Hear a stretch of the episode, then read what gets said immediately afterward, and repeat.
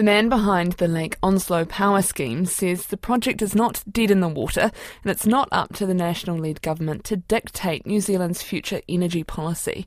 The $16 billion pumped hydro project in the central Otago High Country was proposed as a solution to New Zealand's dry year problem every seven years through power shortage.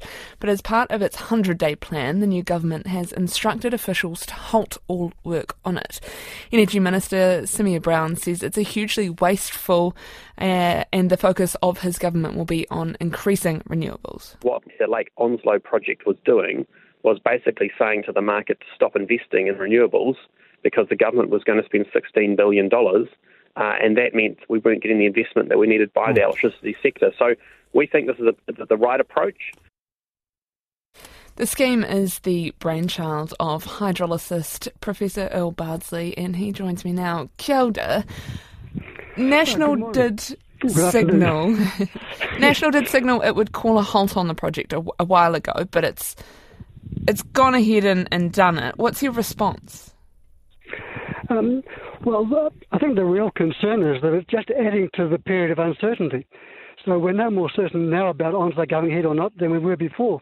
So we have to wait until a change of government comes along to see whether it's going to go ahead or not. So this is essentially like a giant pause on the giant project. Yes, that's right. We just everything goes on hold. I've seen some of your commentary in, in other uh, articles, and you appear to be quite disappointed and uh, I believe used the term reprehensible. yes, well, I think the reprehensible aspect is that we just have this delay, which is uh, causing all, causing the uh, the whole planning process to slow down. Why do you want to see this project go ahead and, and built, and, and what are the advantages of it? Uh, well, to be clear, I can't advocate for Onslow. I can advocate that it should be looked at in more detail because it's a very large and complex problem, and it's not the only possible dry year solution either. We might look, for example, at uh, wood pellets at Huntly. So that's another option. But the government effectively has put a halt on all dry year options. But the good thing about Onslow is that it's a multi-purpose scheme. It can serve as a water resource scheme as well, and the power that it produces will be cheap. So it can always undercut, for example, the Huntly Power Station. And I suppose that's to some extent is why they were concerned about it. How hopeful are you that it will return to the polit- political agenda in the future? And have you sought any clarity from the Labour Party as to their stance on it now?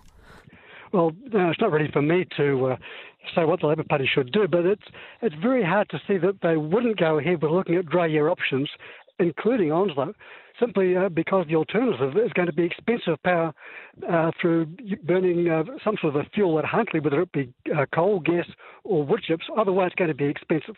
Uh, whereas Onslow is a one-off cost, and thereafter we will get um, cheap electricity. Say if the government changes in three years and we see a Labour government again, how will this three-year delay impact the overall project? Well, obviously it'll be that that delay will have some impact, but you have to keep in mind too that the project itself will take about maybe 10 years to build, and after that we're looking at a 100 year lifetime. So effectively, I guess the three years is really neither here nor there for such a major scheme. We're talking about a significant change for the rest of the century in New Zealand's energy. And what what's your view on the new government's planned focus on increasing renewable energy? Well, the official policy as a dry year alternative is to uh, double renewable energy. And there's nothing wrong in itself in doubling renewable energy, but the point is that that's not a dry year alternative. I use the analogy of New Zealand being a, a single standalone house with solar panels, and the night being equivalent to the dry year. So you could double the, the number of panels on your roof. That will give you twice as much power during the day, but when night comes around, you still have no power. So the thing is, you you can't offset a dry year just by building more renewables. Tinakwe, thank you very much for that and coming on the show. That is Professor Earl Bardsley, the man behind the Lake Onslow Power Scheme.